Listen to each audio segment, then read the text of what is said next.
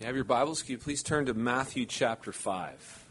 Matthew 5, we'll starting at verse 13. This is also going to be our final sermon at this series, Loving Your Neighbor. So, so before we begin, let's pray.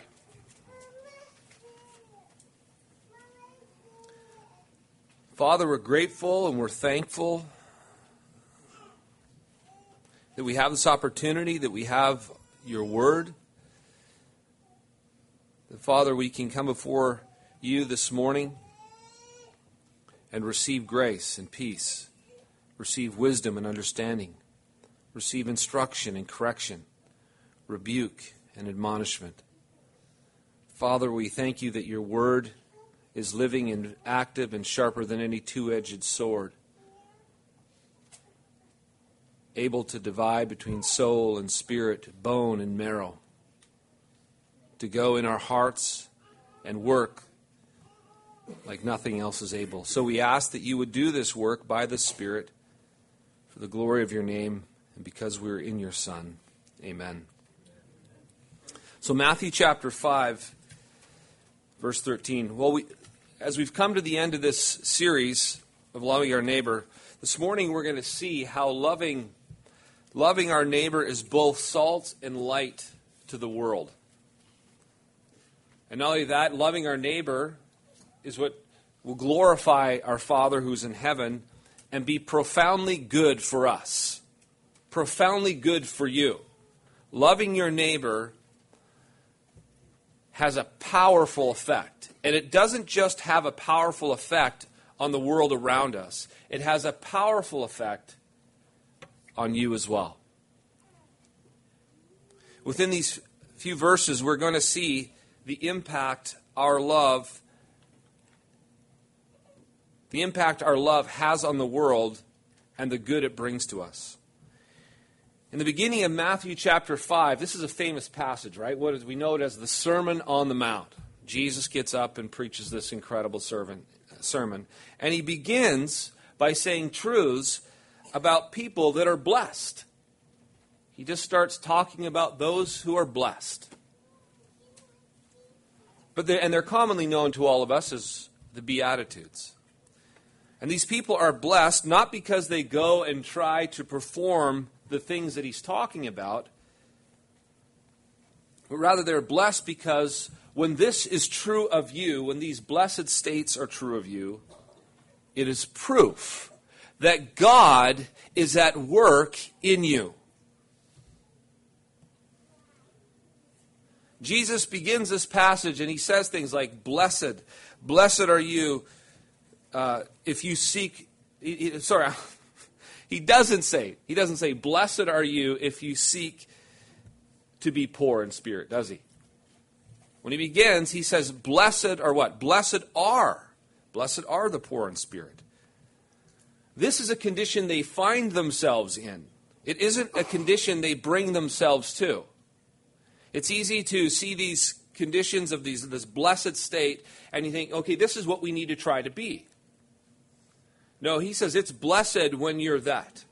It's blessed when you are actually poor in spirit.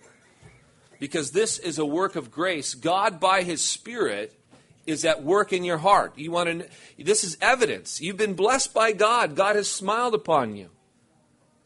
Because you're in this blessed state. Blessed are the poor in spirit. Blessed are those who, who mourn. Blessed are those who find themselves broken.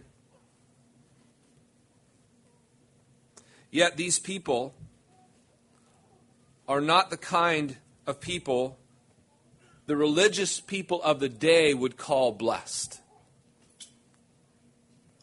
They would say, You are blessed when you're strong. You are blessed when you're confident. You're blessed when you exact justice. You're blessed when you're ceremonial, ceremonially clean. You're blessed when you have wealth. You're blessed when men speak well of you. That's what they would have said in that day. That's a blessed person. The Pharisees would be all over that kind of blessing those kinds of markings of the blessed life. So, what does Jesus do? He reorients our, our, whole idea of what it means to be blessed by God. he says things that strangely related to the segment of society that the people thought were cursed. They thought people were cursed in this state. When you see people that are broken, who are poor in spirit, who are humbled, who are meek, who are hungry and thirsty for righteousness because they don't have any of their own. These are people who truly want the righteousness that they don't possess. There are those who are merciful and seek peace instead of their own agenda, etc., etc. These are the people who are blessed. And these are the ones Jesus is called is pleased to call his friends.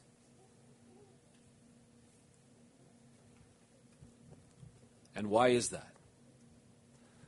Because these are the ones that the Spirit of God has worked within, and grace is evident in their lives. And then he comes to verse 13. Verse 13, where we're going to be picking it up. And he, he says to these people, he turns now, he just talks about these blessed people over here, third person. Now he talks to them directly, and he says, You, you are the salt of the earth. These blessed ones, who the world doesn't see as blessed, are the salt of the earth. Now, this is a very interesting statement because it's important for us to understand that salt, in the ancient world especially, was an essential an essential in that society to do two things. First of all, it flavored food, which we still understand today. We use salt today. And, and if you're on any cooking show and you forget the salt, they're all over you for that. Salt's important, it brings out flavor. But it was essential back then because in so many cases it's all they had. Secondly, salt was a preservative. They would pack salt around food to keep it from decaying. They didn't have refrigeration. Compressors weren't invented then. They didn't have Freon. They didn't have any of that stuff. They didn't have freezers. So they live in a culture where if you're gonna, if you're not just going to have hand to mouth and you're going to preserve any, especially any kind of a meat, they would pack it in salt to keep it from deteriorating and getting bacteria and going rotten. So salt was a preservative. It added flavor to life. So salt was viewed by them as an essential to make for life to be good, to taste good, and to, for life to be preserved and be well. And today, we don't really see the essential nature of salt, to be called salt. You are the salt of the earth. Like, ooh, salt. You ever try salt? You ever put salt in your, in your mouth? Salt all by itself can kind of make you go, oh, yeah, nasty.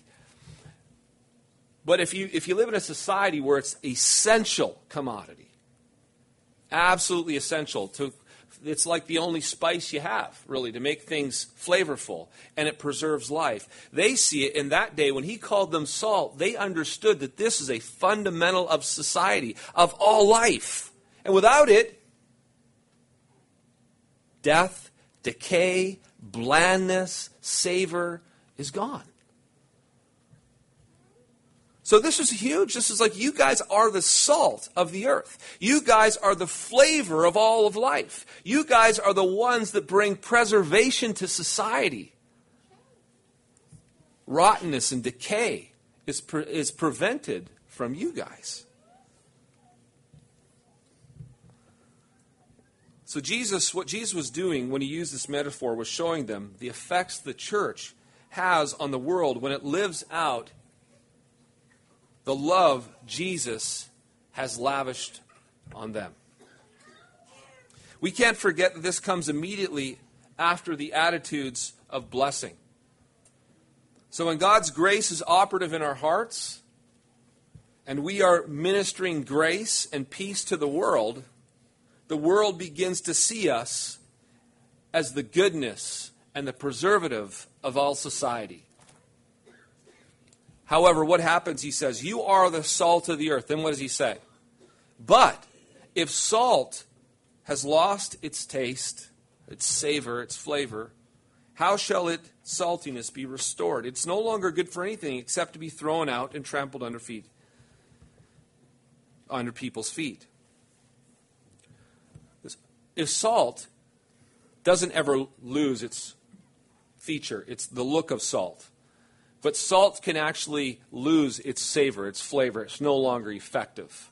And he says if it's done that, if it's lost its effectiveness, sure it might look like it, but it never no longer has it. It's not really good for anything except for what? To be used on the ground. You got you throw it out and you put it on the ground because that what else do you do with it? If it doesn't preserve anything and it doesn't flavor anything, what's it good for? Nothing. Throw it out. It has no other purposes, has no other uses. You just throw it out and it's you walk over top of it because that's about all it's good for. Of course, there's a lot of theological questions that might pop up in our minds when we hear this statement. But we don't have time to unpack all the maybe the nuances that come into your mind. What does that mean? What does it mean if if it loses uh, its taste? And he asks the question, but he doesn't give the answer. How shall it be made salty again? But the point here we can't miss that if the church, the people of God, God, Christ's people, if they lose their flavor and savor in the world, what ends up happening to them? It's true, and we've probably seen this by experience. They get thrown out and treated and discarded and treated as like a almost like a swear word and thrown and, and trampled over. I think we're seeing a great picture of this today. In so many cases, what we see if we look around at the church, we see a church that's lost its saltiness. It's no longer the flavor and savor and preservative of the world and society. What we find is a church that's being trampled underfoot by people. And so often, what you see in the church is just a self indulgent focus trying to simply attract people instead of being salt to the world. Robert Lewis, in his book, The Church of Irresistible Influence, made a very interesting insight about the church. He said that the church could, could even be recognized nationally, which means it's a national sized church, but it remains a stranger to its very own community. It could even be stuffed uh, it could even be stuffed full and yet reduce itself to the margins of a culture. A footnote on a local Chamber of Commerce pamphlet. They have nothing to say and no way to say it in the very communities in which they are rooted. The best that they can be mustered is the launching of empty words, like deflated balloons untethered to the community. Join us this Sunday. Jesus loves you. Come to the blank event whatever it is. For those outside the church, these words float by like leaves in a winter wind, he said. This isn't the saltiness Jesus was talking about. Jesus is calling the church to be salt in the world and to salt it, to flavor it, to bring flavor and preserve it and preserve society. The very thing that the, the world doesn't throw out throw out and discard as being useless, but the very thing that they see begin to see as the savor and flavor and preservative that they need. That's what the church. This is weird. That's what people, God's people are called to, to be salt. And then he says something else. He goes on, he says verse 14. Not only are you the salt of the earth, but what are you as well? He gives another metaphor now. You are the light of the world. A city set on a hill cannot be hidden. In a book of uh, travels, he spoke of, historical, uh, of a historical fact that gives some interesting color to what Jesus is saying here. He wrote this The Mount of Beatitudes, which was a small rising from which our blessed Savior delivered his sermon in the fifth, sixth, and seventh chapters of Matthew. Not far from this little hill is the city Safed, supposed to be the ancient Bethulia. It stands upon a very eminent and conspicuous mountain and is seen far and near. May we not suppose that Christ alludes to this city in these words of his a city set on a hill cannot be hid. It's probably likely that he pointed as he teaching Apparently, there's this beautiful city that was up on a knoll. And that city at night would have glowed and been seen from far. And it's a beautiful picture. And as Jesus was teaching his disciples this, you are the light of the world. And perhaps all he did was turn his hand. He says, A city set on a hill that cannot be hid. For a perfect metaphor, a perfect illustration for them. Light was so much more important, again, even in their day than it is in ours. Because today, what do we take for granted? We come in here and we have light everywhere. We just what we just do like this, right? Flick, flick a switch and boom, light goes on, and we just take it for granted. Have the lights? Have you ever been around the lights go off for quite a while? You know, a nice storm hits the area and takes out the power, and then you try to generate light in the middle of darkness. You've got 400 candles lit, everything you can find to try to generate some light, and you realize creating enough light to function and live in a space is very difficult. Sure, you can get a flashlight and go to where you're going and head somewhere, but that's great for getting there. But to live and to function, having a lot of light is difficult to come by. It's not an easy thing. In that culture, generating and having light was seen as this wonderful blessing and a necessity for everything that they did. Well, it is, of course, is a necessity, but they had to actually work at it and be very thoughtful of it. Light was essential for them. Not only essential, but we all know light was beautiful. Glorious. This is why the city on a hill metaphor is so amazing. They know what it looks like at night. You know, one of the great things we love to do this time of year is drive around and look at Christmas lights at night. In your neighborhood, especially. and there's something about these little lights in the midst of darkness, glowing. And and you ever, you know, what is that? You're thinking, why is that so beautiful? You know, all someone has to do is wrap these little tiny lights around a tree, turn it on at night, and it not only it makes the tree look really neat looking, those little lights in the backdrop of darkness is just simply beautiful. People will take a building if they really want to make it look magnificent, and they take these big floodlights, don't they? And they put them at the base of the building and they shoot them off the building. And the light shooting off the building at night just gives it this really cool look that you go, wow, that looks great. Because light in the midst of darkness is beautiful. It's glorious. Sun, uh, sunsets, the light. Here, here we have the light mixing with the darkness, but overcoming it and, and, sh- and displaying colors that we wouldn't normally see just before it does get dark. All of this is a picture of what God's people are to the world. And as beautiful as these analogies are, that we could try to multiply analogies about how beautiful and glorious light is. They had something that was even greater. They had the, the light of the world speaking these words to them. Here was Jesus in their midst, the light who's come into darkness. He was the light. Jesus in their midst. When Jesus was going through Galilee, he went dispensing goodness and blessing. He was a glory. He forgave sins. He healed the sick. He gave sight to the blind. He caused the lame to walk. He set people free from demons. Jesus wasn't just a light because of who he was, he was a light because of what he did. Jesus' light shone through his actions and all that he did. He just didn't glow goodness, he was goodness. He manifested through his life. So we're the light of the world because we've received this light. This light has come to us and given us light. He's done good to us. He's forgiven us. He's blessed us. He's raised us up from the dead. He's delivered us from the devil. He set us free from sin and death. Jesus has given us life and life eternal.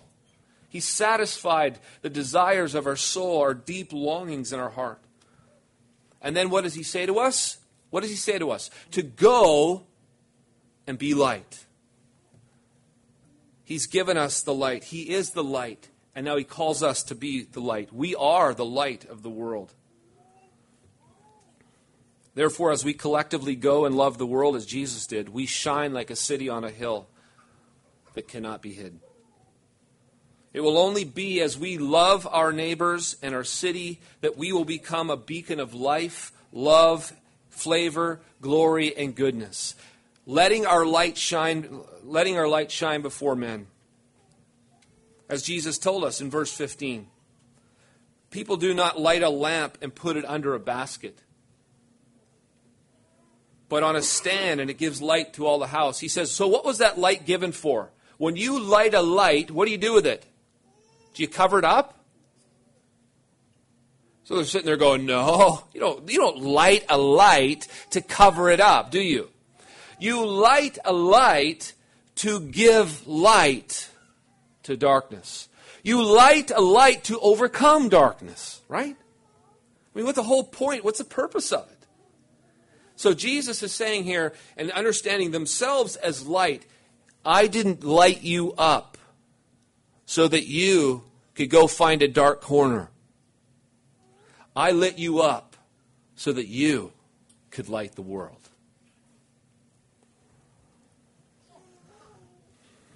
So that is his exhortation. Here in verse 15, he says, In the same way, now he talks about how does this light, love the world, shine? He says, Let your light shine before others. Let it shine before others, the light that he's given you. And what does he go on to say? So that they may see your good works. So, what's he equating with light?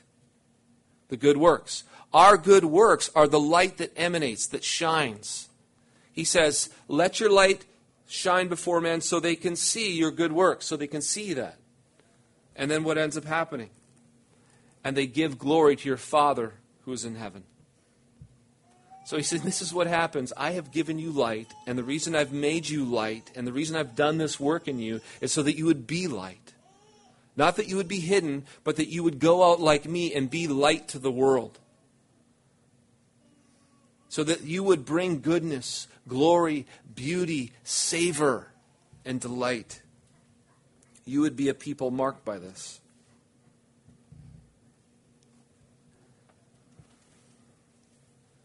The idea is that the world would experience, the world would taste, the world would see the goodness. You know, I have to shamefully admit to you that I thought for years that as long as we're preaching the word, working hard, taking care of our families, and discipling our children, we would be fulfilling our calling and somehow have a great impact on the world. However, I don't think that was a very complete picture of what it meant to let our lights shine before others. Those things are very important and never want to diminish them. Those are they're essential. They have to be pursued. But I, the reason I use the word carefully, it's incomplete. I think the, the kingdom isn't fully manifested in this way unless we are fully understanding what even Jesus is saying here and what he came to do. I have come to realize that I, I actually need to go further in letting my light shine. I need to intentionally, intentionally be reaching out to the world around me, intentionally loving my neighbors, intentionally loving my city. And I realize that unless, we, unless we're letting our light shine before men through our good deeds, we're not being the light to the world. What ends up happening, I think we end up being light in a corner with a basket over top of us. We are light, but that light is not engaging the world at all.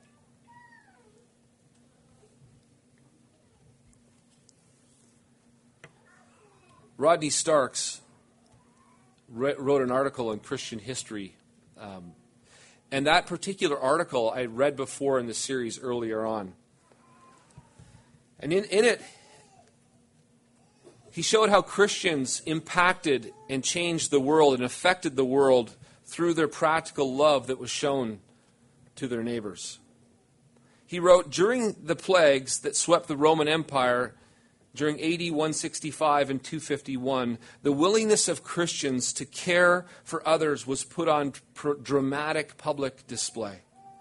Pagans tried to avoid all contact with the afflicted, often casting the still living out into gutters. Christians, on the other hand, nursed the sick, even though some died doing so. Christians also were visible and valuable during the frequent natural and social disasters afflicting the Greco Roman world, like earthquakes, famines, floods, riots, civil wars, and invasions. Even in healthier times, the pagan emperor Julian noted that the followers of the way support not only their poor, but our poor as well. So even the Emperor Julian was impacted by the church. Noticing what? What was he noticing? The salt and the light they were to the world. Noticing their goodness, their savor, their blessedness. Noticing, noticing how, how amazing this group of people were. And sometimes, in the midst of the darkest ages, the darkest times, the darkest periods, is when the church goes and loves in the midst of that, that this light, the light shines the brightest. It's the most glorious. It's the most amazing. And this is what Jesus is calling the church to do.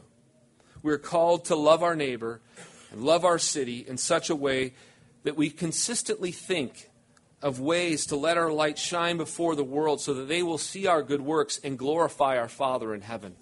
That they will see the light and know where that light came from. We're not light producers. We're, we're like the moon. We're light reflectors. Jesus is the sun. We are the moon. Jesus is this glorious sun that that his light beams on us. We see his glory, his goodness, it emanates. And just like he said later on in John, he says, uh, talked about our doing anything good. He says, You can do nothing apart from me. But those who abide in me, those who abide in me, will produce much fruit. The fruit that comes out of their lives, the fruit of love, the fruit of light, the fruit of life flows out. This is what, the, this is what Jesus is calling the church to be the salt and light of the world. This is who you are. This is what you're to be. You're not to be a light that's to be hidden under a bushel or a basket, hidden somewhere. You're to be a light in the world, to the world, for the world. You're the salt of the earth. You're the light of the world. This is where we need to be engaging gauging in the world so that they would see the goodness and the glory of Jesus in and through our lives. How many of us know of a church that is doing such a good job at being salt and light in their community through the loving acts that they do that they have a reputation, an absolute reputation for their love? They're known for their love to the community. They're known for their love to their neighbors. Do you know of a church? Can, do churches pop up in your mind real quick? Often not. Thinking, do, do you think of a church that has that reputation as that? Now, sure, we do things, you know, we, the church is known for doing particular acts, but, and particular acts are great, but often to gain a reputation, you know what you need? Consistent and perpetual acts. That gains a reputation. One offs don't gain reputations. Perpetual and continual starts to build a reputation. You become known for You know, how many churches do you know who, who have had such an impact on their neighborhoods, communities, and city that everybody talks about them and communicates about them as being the savor, the life, the light of this community? I don't know many. And you know what I also think this happens? We become so teaching oriented. We think it's all just about academics, like knowing certain things in our minds. And you can see this because of all the emphasis and priority. What we have, you know, we, we, put so much emphasis on things like the sermons, classes, Bible studies, book studies, Sunday schools, and you name it. If you look at the programming, you'll see what is the emphasis here. And of course it's important. Of course it's necessary. And even in me saying that, I run the risk of you, of people thinking, oh, you mean we should get rid of that stuff? Not at all. Not in the slightest because we have to grow in our understanding of who our God is and what He's done for us and what He wants us to do in the world and what this is all about. We have to be steeped in that. However, if that does not lead us out to love, then there has light really come in if light doesn't go out? You almost got to wonder what we're learning. Because as Jesus said here, he's telling us the point. You are the salt of the earth. You are the light of the world. Don't go hide it, go shine it.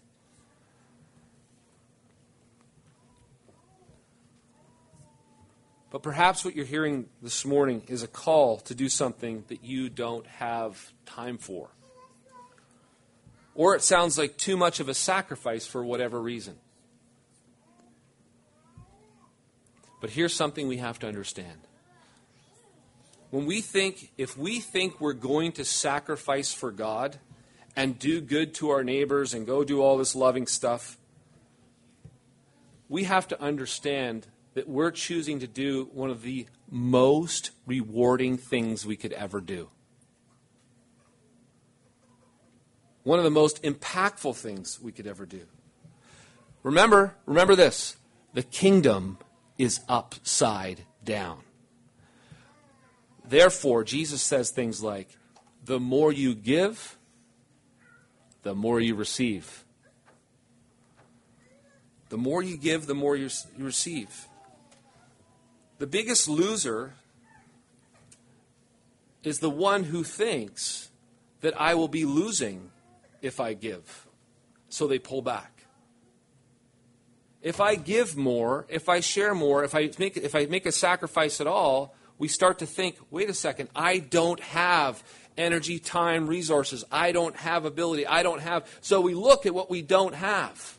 And we make a decision based on that instead of making a decision on what God promises.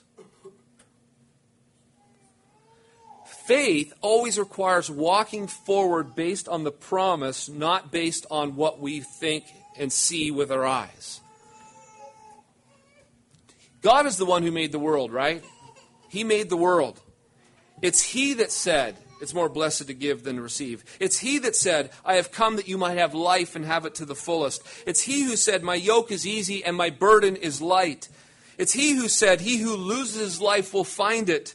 It's he who said, Anyone who's left houses or brothers or sisters or fathers or mothers or children or lands for my name's sake will receive a hundredfold in this life and in the life to come, eternal life. Who said all those things? Jesus.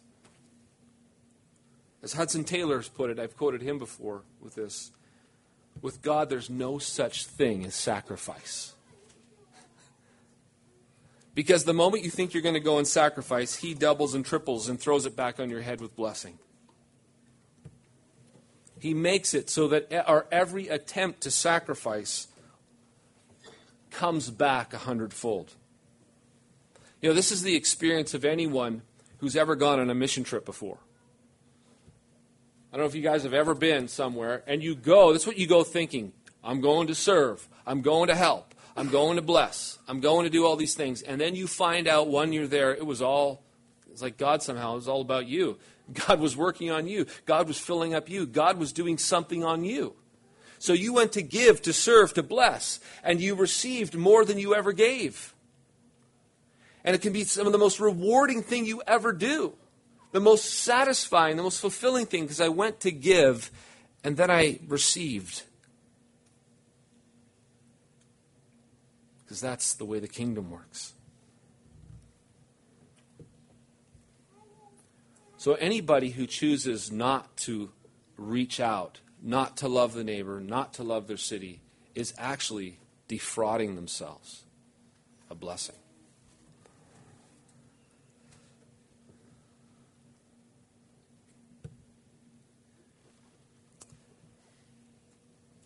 So, being a light is not a call. What you're hearing this morning is not a call to duty, but rather a call to delight. Jesus is offering you joy. He's not offering you a job.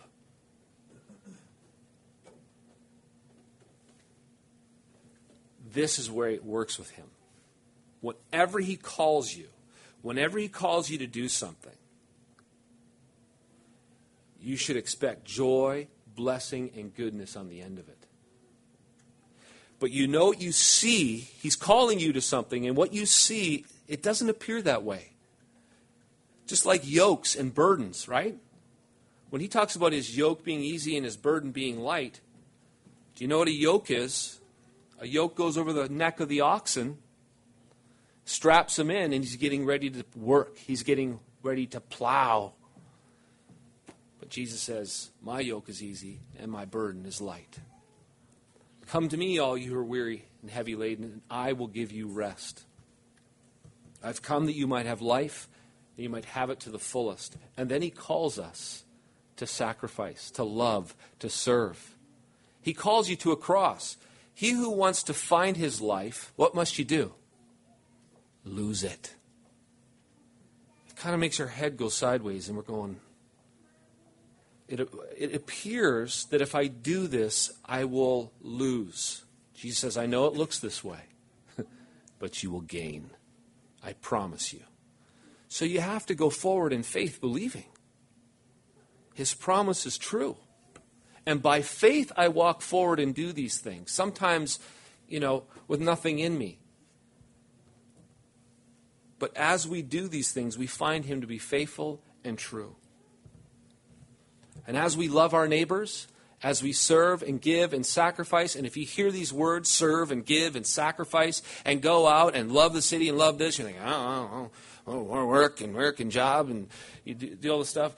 If we think that way, it's not with the eyes of faith to realize that no, whenever Jesus calls you to something, it's the blessed life, it's the good life. You're being called to being filled up. You're being called to joy. You're being called to blessing.